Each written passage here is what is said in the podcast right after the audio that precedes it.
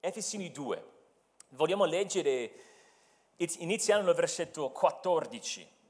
Stiamo studiando Efesini 2, 11 a, a, a 22 e abbiamo visto che si suddivide questo paragrafo, questa porzione in tre parti. Abbiamo due settimane fa studiato la prima parte, 11, 12, 13. Poi la settimana scorsa abbiamo iniziato questa parte centrale che va dal versetto 14 fino al versetto 18. Allora vogliamo leggere iniziando al versetto 14. Lui infatti è la nostra pace lui che dei due popoli ne ha fatto uno solo e che ha abbattuto il muro di separazione, aborrendo nel suo corpo terreno la causa dell'inimicizia, la legge fatta di comandamenti in forma di precetti, per creare in se stesso dei due un solo uomo nuovo, facendo la pace, e per riconciliarli tutti e due con Dio in un corpo unico mediante la croce sulla quale fece morire l'inimicizia. Con la sua venuta ha annunciato la pace a voi che eravate lontani e la pace a quelli che erano vicini, perché per mezzo di lui abbiamo gli uni e gli altri accesso al Padre in un medesimo spirito. Preghiamo. Signore, preghiamo semplicemente che possiamo sottomettere il nostro cuore alla tua parola e che possiamo fidarci di te riconoscendo che ogni parola che si trova in questo libro è per te, è per la nostra edificazione, per il nostro bene. E vogliamo stamattina trarre un grande profitto da questa parola. E preghiamo queste cose nel nome di Cristo. Amen. Penso che sappiate tutti quanti la parola utopia. Utopia è una parola coinata dall'umanista Tommaso Moro nel 1516 e la usava per descrivere un'isola ideale, cioè un'isola perfetta, con una politica perfetta e pertanto un'isola che non esiste. Infatti la parola utopia deriva da due parole greche, u, cioè non, e topos, cioè luogo. In altre parole, un luogo che non esiste. Un'utopia è un luogo che non esiste. Nell'Ottocento c'erano diversi tentativi di stabilire negli Stati Uniti una comunità utopistica. Uno di questi esperimenti utopistici, di nome Brook Farm, ebbe inizio in 1841. La comunità fu composta principalmente di accademici, studiosi, universitari, tra cui c'era pure qualche famoso scrittore americano. E secondo gli articoli dell'accordo, Brook Farm doveva unire il pensatore e il lavoratore per garantire la massima libertà mentale e per preparare una nuova società di persone liberali e colte, le cui relazioni, le cui relazioni reciproche avrebbero promesso avrebbero permesso, scusate, una vita più sana e più semplice. In teoria, la vita in comune avrebbe dovuto offrire una vita più armoniosa, una vita più pacifica, una vita più piena. Ma i suoi svantaggi portarono almeno uno degli originali membri ad andarsene dopo solo sei mesi. La comunità fallì nel 1847 durò in totale sei anni. La causa eh, scatenante del suo scioglimento era la distruzione di un grande edificio centrale e fu raso al suolo proprio nel giorno in cui festeggiavano la sua, um, compliz- uh, il suo compimento, la fine della sua costruzione. E sapete, tutti gli esperimenti simili fallirono per un motivo o un altro. Si chiamano appunto sperimenti, sperimenti utopistici. Provarono a portare all'esistenza l'inesistente. E benché oggigiorno non vada di, modo, non vada di moda di creare comunità simili, cioè comunità utopiche come Brook Farm, c'è comunque una ricerca di una pace utopistica. Si parla di pace mondiale e si lanciano diverse visioni per realizzarla. Si sventola la bandiera arcobaleno della pace. L'uomo moderno è convinto di poter ottenerla, almeno nell'Occidente. L'uomo moderno si illude pensando che, si, che ci sarebbe la pace se tutti potessero accettare la saggezza del mondo. Cioè se potessimo tutti quanti abbracciare le posizioni morali giudicate accettabili. Oppure si parla di una pace nella quale, nella quale tutti si esprimono completamente, realizzando i propri desideri senza nessun vincolo. Però queste versioni della pace sono utopistiche proprio perché non esistono. L'unica vera pace esiste soltanto in Gesù Cristo. E se guardate il versetto 14, vedrete che dice proprio quello. Non dice che Cristo fa la pace o che crea la pace, tutto ciò è vero, ma va oltre dicendo che Cristo stesso è la nostra pace, la pace personificata. Ora la solidarietà umana e il nostro amore per il nostro prossimo ci porta a pregare che ogni guerra cessi e che ogni sofferenza umana possa finire. Però sappiamo che la vera pace tra uomo e uomo è il prolungamento della pace tra Dio e uomo. Divisioni, scontri, conflitti, guerre, discordie, contese provengono dalla separazione tra uomo e Dio. Pensate all'inizio della Bibbia, la disobbedienza di Adamo distrusse in primis il suo rapporto con Dio, però quella distruzione si vedeva fin da subito nel suo rapporto con Eva. Si accorsero subito che erano nudi.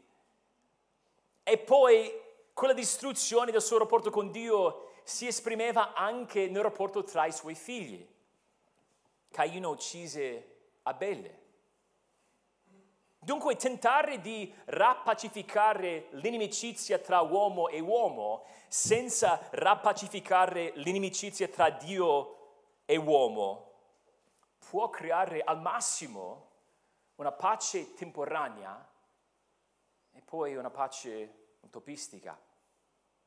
Immaginate che tornati a casa, trovate dell'acqua per terra nella cucina, tutto bagnato, allora vi prendete un bel straccio e pulite quell'acqua, allora tutto asciutto. Uscite per andare al lavoro, poi rientrate, rientrate di sera, scoprite di nuovo l'acqua, prendete lo straccio, pulite il bagnato, e poi si ripete la stessa cosa per sempre. Un'assurdità, cosa, cosa facciamo? Vedendo l'acqua per terra, vedendo il bagnato, cerchiamo una perdita d'acqua. Perché per poter risolvere il problema dell'acqua per terra, dobbiamo prima risolvere quella perdita, dobbiamo trovare la sorgente del problema. Biblicamente parlando, la sorgente del problema della guerra, della discordia, dell'ostilità tra gli uomini risale al suo rapporto con Dio. Ci trattiamo come ci trattiamo a causa della nostra ribellione contro Dio. Il nostro rapporto con Dio è la sorgente del nostro rapporto con gli altri. Il regno di Dio consiste, secondo Paolo in Romani 14, in giustizia, pace e gioia nello spirito. Pace. Ecco la virtù che caratterizza il regno di Dio. Se noi siamo nel regno di Dio, abbiamo pace con Dio e pertanto Paolo può, può dirci, se possibile, per quanto dipende da voi, vivete in pace con tutti gli uomini. Qui, quando parliamo di pace, per ricordarvi, parliamo dell'interezza assoluta, cioè la, restaura- la, la restaurazione completa di una relazione. E dobbiamo fare attenzione perché, come dicevamo nell'ultimo studio, a volte quando pensiamo alla pace pensiamo all'assenza dell'ostilità e, e, e ci fermiamo a quel punto. Se ci sono due nazioni in guerra e quelle due nazioni fermano o firmano una tregua, sono a quel punto in pace tra di loro per quanto riguarda il modo in cui noi usiamo la parola pace. Però quelle, due, però quelle due nazioni non sono necessariamente amichevoli, non sono necessariamente, pur non essendo ancora in guerra, disposte a collaborare per realizzare obiettivi comuni. La pace di cui Paolo parla qui include sia il lato negativo, cioè l'assenza di, dell'ostilità, che il lato positivo, un rapporto bello, un rapporto pieno, un rapporto gioioso e proficuo.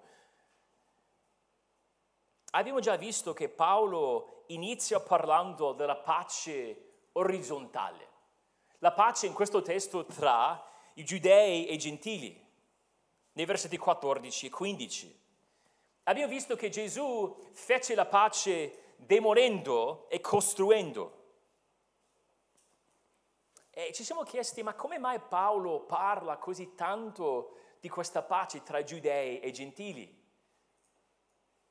E abbiamo detto che questa pace, di nuovo tra giudei e gentili, è una pace prototipica, è una pace esemplare.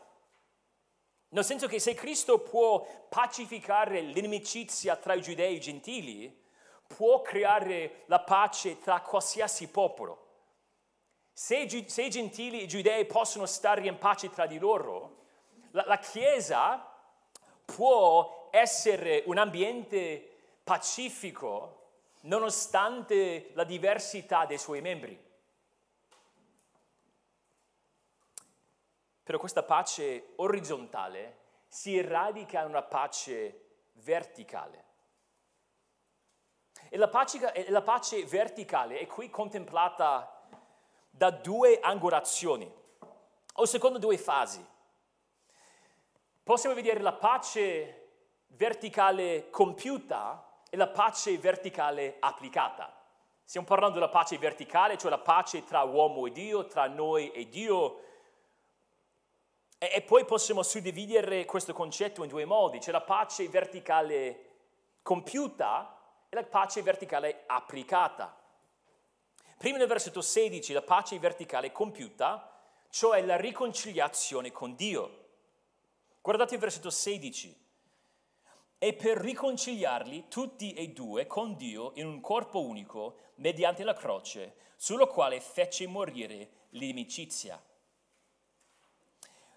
Abbiamo pace con Dio grazie all'opera che Cristo ha compiuto sulla croce. Infatti Paolo dice la stessa cosa in Romani 5.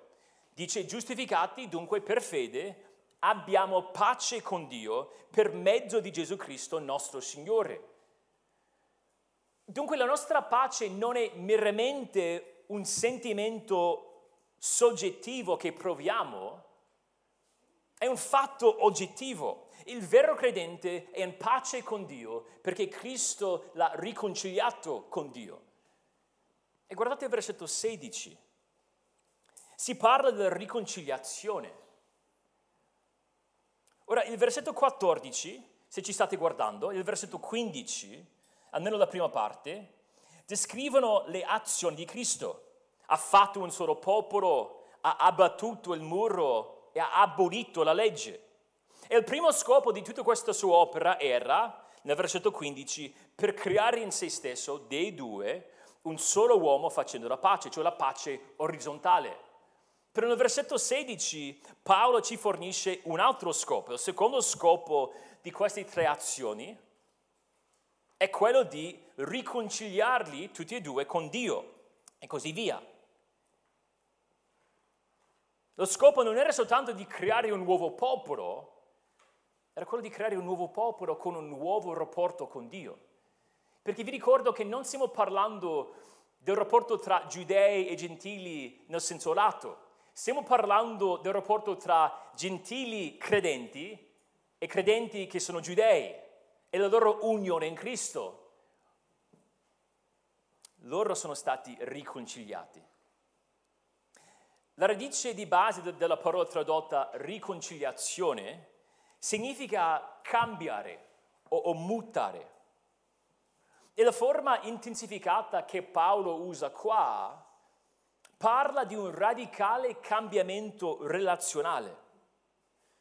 E Bolognesi riassume il suo significato come segue, dice la riconciliazione e la riappacificazione e la ripacificazione tra nemici, e cioè il rinnovamento di fiducia e calore dopo un periodo di ostilità e conflitto. Poi dice, indica quindi un cambiamento del rapporto fra Dio e l'uomo basato sulla restaurazione della relazione precedentemente spezzata a causa del peccato. Ora, noi non nasciamo con un vero rapporto con Dio per poi perderlo. Sappiamo che il rapporto tra Dio e l'uomo è stato spezzato nel giardino. Noi nasciamo nemici di Dio. C'è già questa ostilità. Andate a Colossesi 1, Colossesi 1. La lettera ai Colossesi è una lettera sorella. E in questa lettera leggiamo di questo rapporto risanato.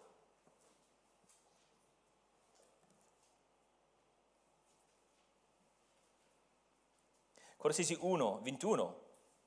Anche voi, che un tempo eravate strani e nemici a causa dei, nostri, dei vostri pensieri e delle vostre opere malvagie. Ora egli vi ha riconciliati nel corpo della sua carne per mezzo della sua morte, per farvi comparire davanti a sé, davanti a, davanti a sé santi, senza difetto e irreprensibili. Avete notato la progressione? Eravamo nemici, eravamo estranei. Quando nasciamo, nasciamo nemici di Dio. E so che questa è una, è una realtà, un fatto sconvolgente per il mondo. Ci piace piuttosto l'idea che siamo tutti figli di Dio. E quello è vero se intendiamo che siamo tutti le sue creature, siamo tutti opera della sua mano, siamo tutti creati a sua immagine. Però se intendiamo nel senso spirituale, nasciamo nemici di Dio. Non abbiamo nessun rapporto intimo di condivisione, non c'è comunione tra il peccatore e il Signore. E se tornate ad Efesini 2, è un altro modo per spiegare quello che Paolo dice all'inizio del capitolo 2. Eravamo morti nel nostro peccato. Non c'era nessun vero rapporto tra noi e Dio.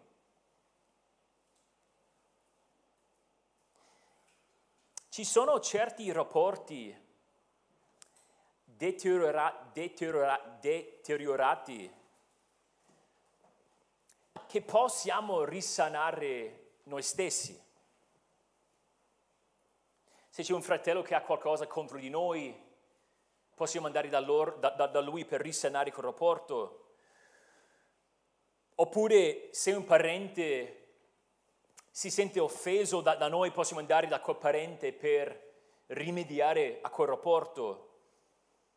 Però sappiamo, anche umanamente parlando, ci sono dei rapporti che vanno oltre le nostre capacità di porre rimedio. Ci sono certe ostilità, parlo anche a livello umano, che si possono suscitare tra di noi, in, in, tra di noi in, che, che, che sono così forti che noi non possiamo tornare indietro, non possiamo trovare un modo per spiegarci con più chiarezza, non possiamo chiarire, non possiamo venirci incontro. In quei casi abbiamo bisogno di terzi per poter risanare il rapporto.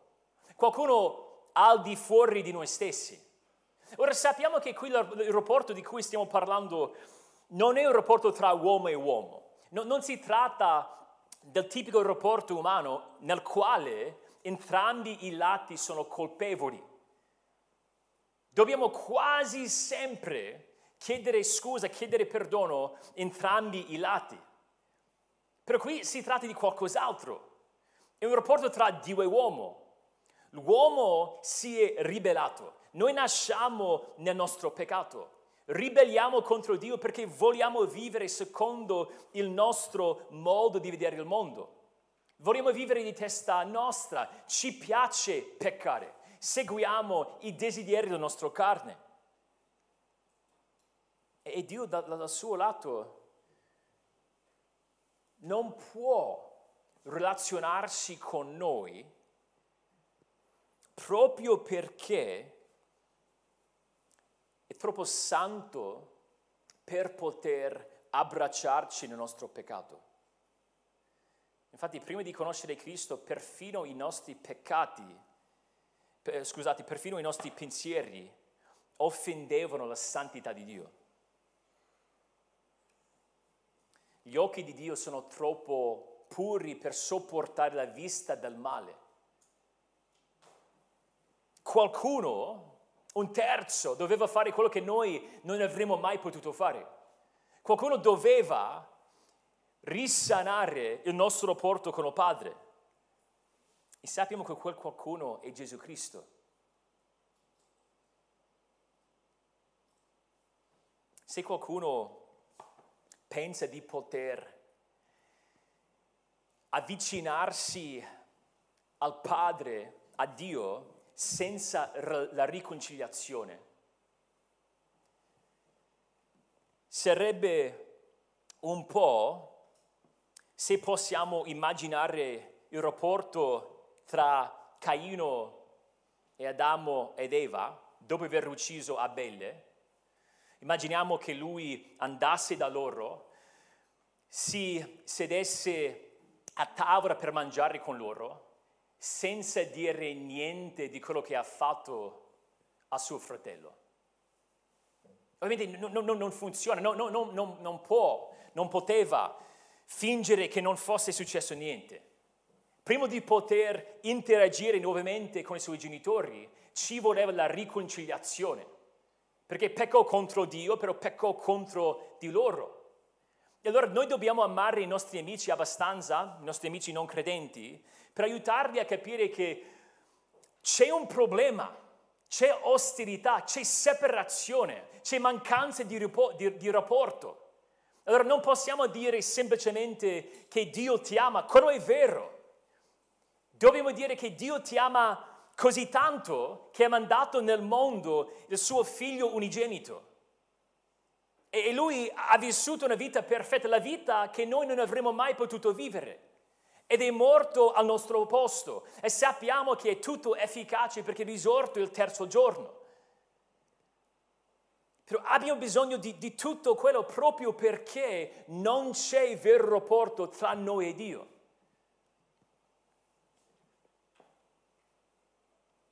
Ecco il motivo per cui in 2 Corinzi 5 la nostra chiamata al peccatore è radicata nella riconciliazione. Sì, diciamo che Dio ti ama, è vero, però dobbiamo dire di più. Paolo infatti dice siate riconciliati con Dio, che presuppone il bisogno di riconciliazione. E la bella cosa è che la riconciliazione, nel senso biblico, è come la pace. C'è, c'è il lato negativo, cioè, cioè nella riconciliazione Dio supera, sconfigge quella parte che creava la tensione tra noi e Dio. C'è, c'è il vero perdono, ha pagato il prezzo di riscatto. Però oltre a quello, la riconciliazione consiste nel instaurare un vero rapporto tra noi e Dio. Pensate al figlio prodigo. C'era un rapporto infranto, distrutto. Il figlio egoisticamente disse al padre vorrei tutta la mia eredità. E andò in un paese lontano e perse tutto. Poi ritornò al padre pensando di, essere, di poter essere abbracciato come schiavo. Pensava di poter avere una riconciliazione a metà. Magari sarò accettato, però non ci sarà quella comunione, quell'unione con la gioia. Il figlio prodigo ricevette invece un banchetto. Padre uccise il vitello ingrassato, mise un anello al suo dito.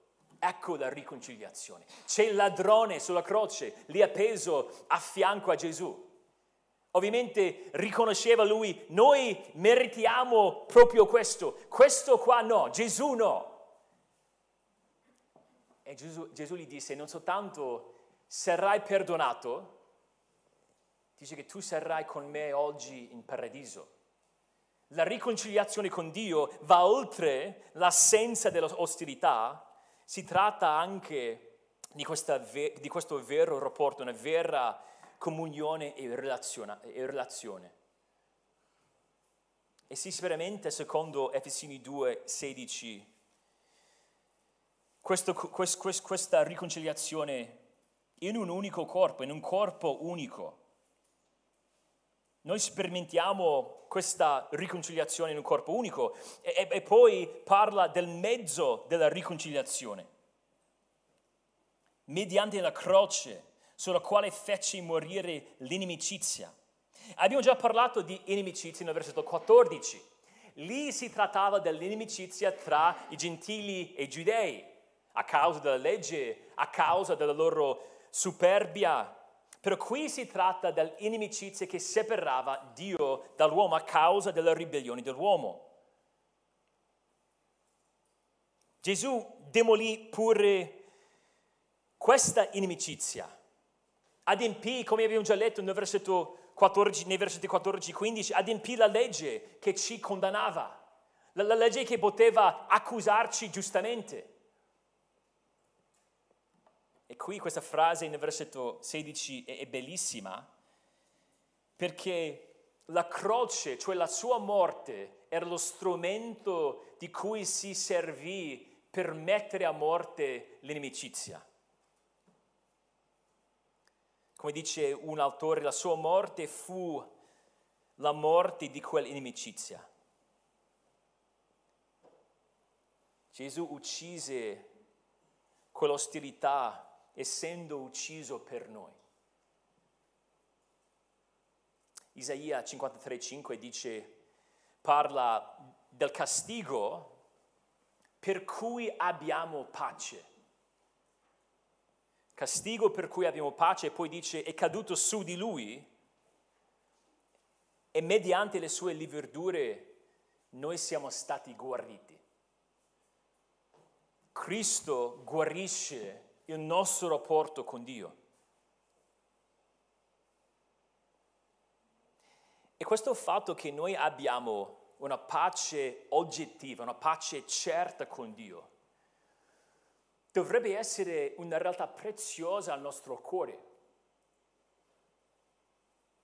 Il mondo è tutto fuorché pacifico. E se pensiamo alla difficoltà di questa vita, possiamo quasi sempre rintracciare quelle difficoltà a ferite che abbiamo subito in rapporti con altri. Oppure tristezze provocate da rapporti. Però quello che troviamo qua è che il nostro più importante, il nostro rapporto più importante è perfettamente riconciliato. E sapete come um, succede con un amico? magari c'è qualche tensione, magari il mio amico mi rivolge una parola brusca, io mi offendo, dobbiamo chiarire e riconciliarci.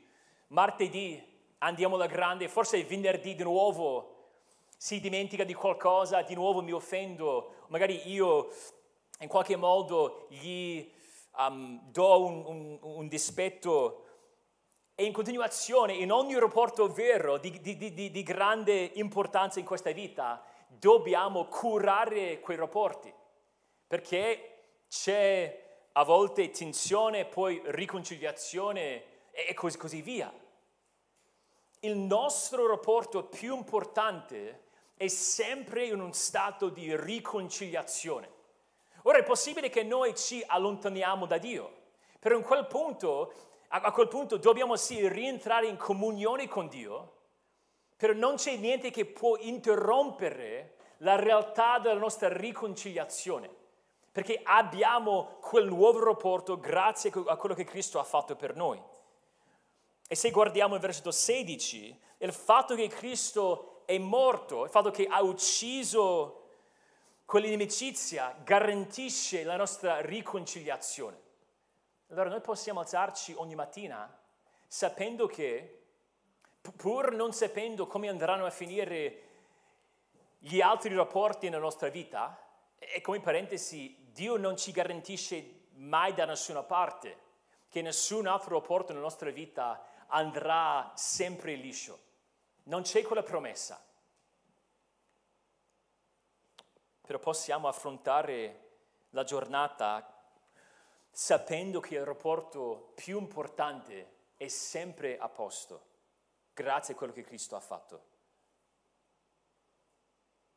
Allora noi siamo un po' come un marinaio che sa di, do- che, che sa di dover affrontare tempeste però sa benissimo che la sua nave si reggerà dinanzi a qualsiasi vento, qualsiasi tempesta, qualsiasi onda. Però vogliamo dire anche qualcosa sulla pace verticale applicata. Abbiamo visto la pace verticale compiuta, ora vogliamo parlare della pace verticale applicata. Abbiamo questa riconciliazione e come applicazione di questa riconciliazione abbiamo l'accesso a Dio. L'accesso a Dio. Possiamo dire che la riconciliazione si concretizza nell'accesso al Padre.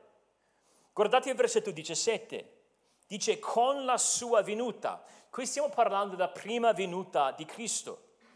La sua prima venuta cambia tutto era lì che adempì la legge, era lì che si offrì come sacrificio perfetto.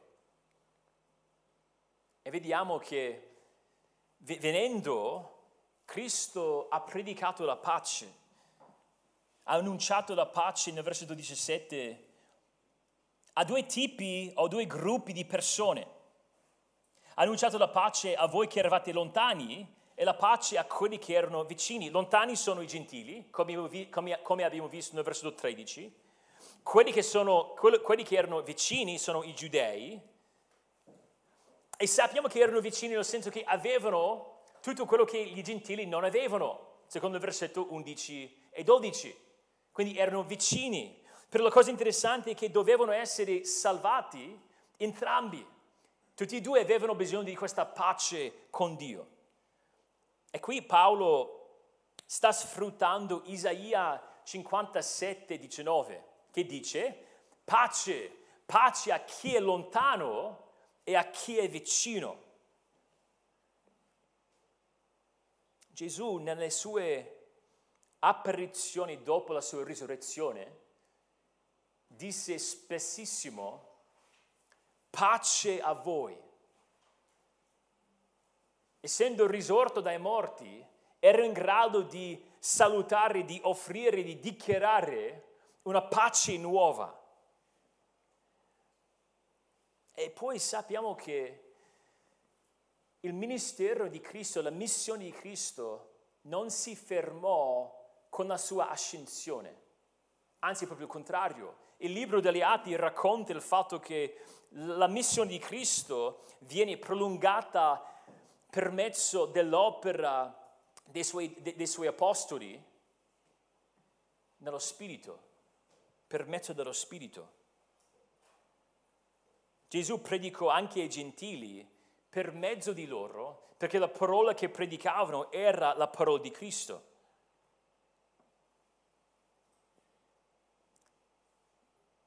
Dovevano essere entrambi salvati per poter avere accesso al Padre. E mentre è un po' difficile per noi di rientrare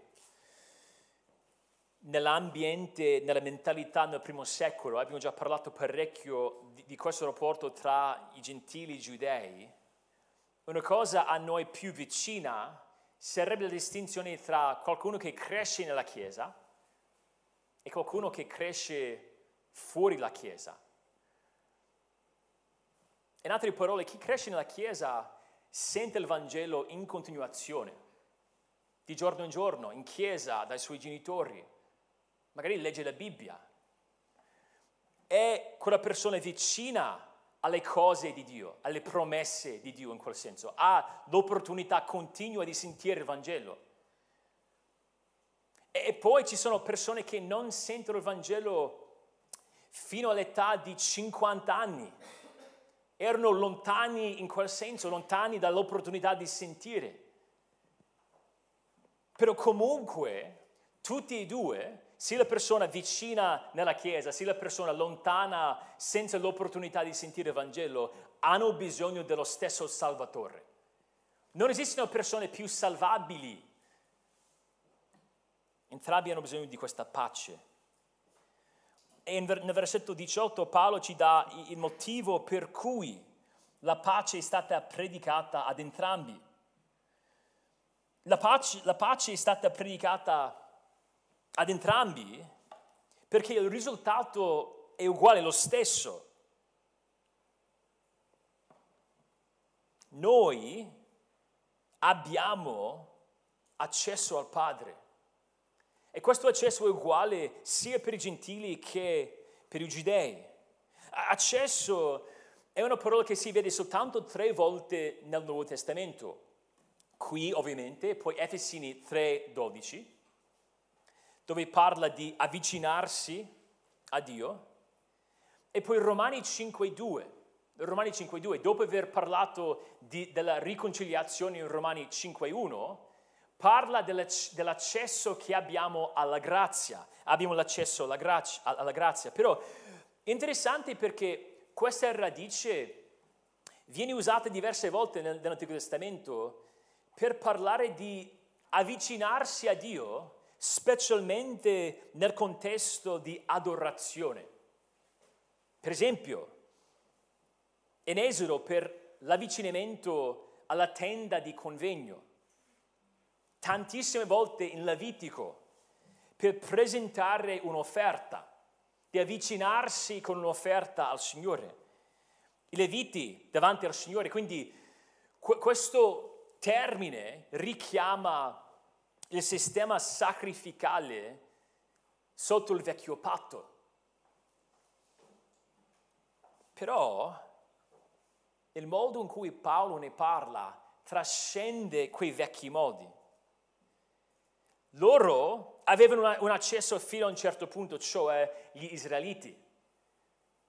Se non fossero, se non fossero preti, sacerdoti, dovre, um, sarebbero rimasti lontani dai sacrifici stessi. Potevano offrire i sacrifici per mezzo dei sacerdoti, potevano festeggiare avvicinarsi a Dio al Tempio certi giorni. Allora non è soltanto che i gentili sono stati aggiunti a quello che facevano i giudei, hanno, tutti hanno entrambi un accesso che non hanno limiti. Non ci sono limiti temporali, non è che possiamo accedere alla presenza di Dio soltanto in certi momenti. E non ci sono limiti spaziali, cioè non dobbiamo andare al Tempio per avvicinarci a Dio. Noi abbiamo accesso al Padre 24 su 24. E questo accesso si sperimenta in un medesimo spirito per mezzo di Lui. Cioè per mezzo dell'opera di Cristo abbiamo accesso al Padre e viviamo questo accesso al Padre nello Spirito. Vediamo l'opera della Trinità, l'indivisa opera della Trinità.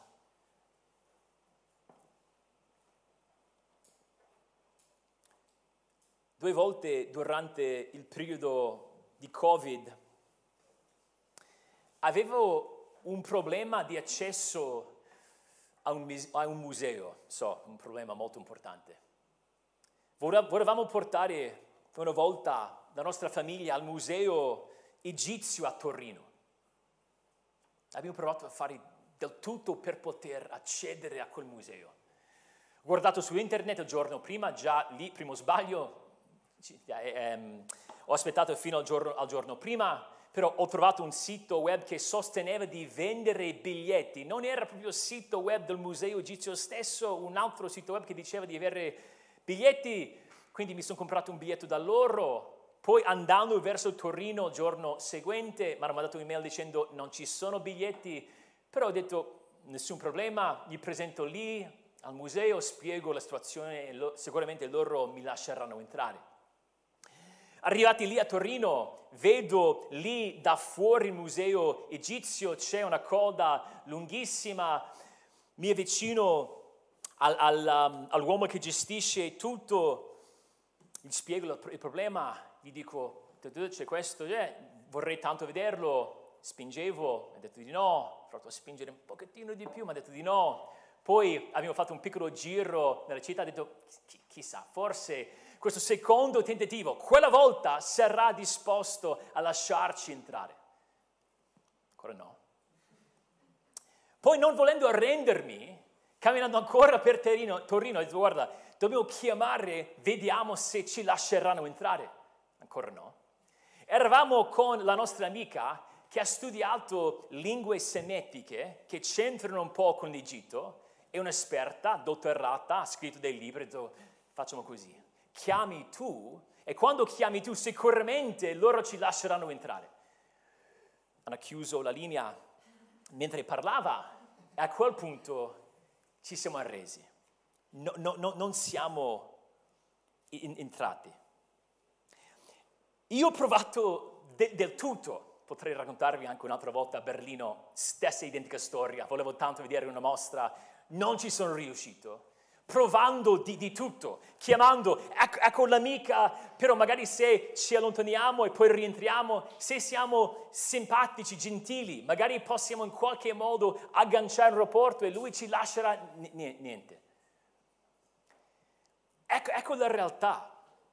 Noi, noi, possiamo ideare qualsiasi cosa, umanamente parlando, volendo avvicinarci a, a Dio po- possiamo fare il nostro meglio a trattare bene il nostro prossimo. Po- possiamo prometterci di andare di digiuno per giorni. Possiamo fare qualsiasi cosa per poter accedere a Dio, però è, è tutto inutile tranne quello che Cristo fa per mezzo de- dello Spirito. C'è un solo punto di accesso, c'è un solo modo per avere questo rapporto con Dio. E se noi siamo in Cristo, noi possiamo avvicinarci al Padre, noi siamo figli nello stesso modo Cristo è figlio, noi abbiamo lo Spirito di Cristo, lo Spirito ci ricorda che siamo figli del Padre, ricordate qui dice accesso al Padre. E se abbiamo quell'accesso, lo dovremo sfruttare ogni momento che possiamo. Perché noi spesso siamo come un uomo che sa benissimo di avere un tesoro seppellito nel suo giardino, ma non va mai a scavare per recuperarlo. Noi abbiamo accesso al Padre, al nostro Creatore. Possiamo vivere per Lui per mezzo dello Spirito, possiamo avere una comunione con Lui, possiamo conoscerlo, possiamo capire sempre in modo più intimo le sue vie.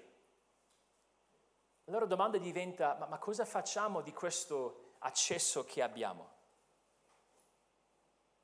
E l'intimità del nostro rapporto si descriverà nei versetti seguenti, cioè nei versetti 19 a 22. Però dobbiamo concludere dicendo che la Chiesa non è una comunità utopistica. La Chiesa non è una comunità utopistica perché la pace che possiamo sperimentare tra di noi è una pace vera.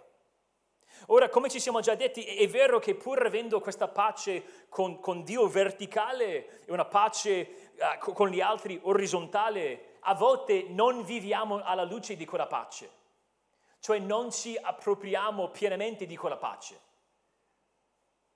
Però, ciononostante, possiamo già assaggiare la gioia e l'interezza di, di questa pace in questa vita. Abbiamo già detto che il rapporto verticale regge il rapporto, oh, scusate, la pace verticale regge la pace orizzontale. Cioè la pace orizzontale è radicata nella pace verticale. Per la cosa che dobbiamo dire per sfruttare al massimo questo testo è che la pace verticale si sperimenta nella pace orizzontale. La pace verticale si sperimenta nella pace orizzontale. In realtà, sia nel versetto 16 che nel versetto 18, c'è ancora, pur parlando della pace verticale, c'è ancora l'enfasi sulla pace orizzontale. Guardate ad esempio il versetto 16, si parla di tutti e due, cioè ambi, amb, ambidue. La stessa cosa nel versetto 18, gli uni gli altri, cioè tutti e due, la stessa parola. E poi ancora in un altro modo nel versetto 16, parlando della nostra riconciliazione con Dio, notate bene nel versetto 16 che ci dice dove si sperimenta quella pace con Dio, in un medesimo corpo. Si sperimenta la pace che abbiamo con Dio in, questo, in un medesimo corpo. Poi nel versetto 18 noi sperimentiamo quell'accesso tutti e due ed ecco l'immagine, non è soltanto che io posso andare da Dio da solo, comprendi anche quello, però l'idea è che tutti e due, giudei, gentili, possono avvicinarsi a Dio insieme. Come? In un medesimo spirito. Ecco quello che sta succedendo. Noi sperimentiamo la nostra riconciliazione con Dio più pienamente vivendo la vita nel corpo di Cristo. Noi sperimentiamo il nostro accesso a Dio, l'intimità di quel rapporto, coltivando rapporti intimi con altri credenti in un solo spirito. In realtà è un'applicazione di qualcosa che abbiamo già visto. Efesini 1, 23 dice che il corpo di, di Cristo è il compimento di colui che porta a compimento ogni cosa in tutti. La pienezza di Cristo si vede nel suo corpo. E allora se noi ci stiamo chiedendo, ma come possiamo sperimentare la, la verità di questa, di questa pace con Dio? sperimentiamo questa pace verticale, coltivando rapporti veri, radicati in quella pace con il Signore. Signore, ti ringrazio per questo brano, ti prego di benedirci, che possiamo avere occhi per comprendere questo testo, che sia una benedizione alla nostra anima che siamo riempiti di gioia e Padre che noi possiamo sperimentare la pace verticale affinché possiamo viverla nei nostri rapporti orizzontali. E prego tutto ciò nel nome di Cristo. Amen.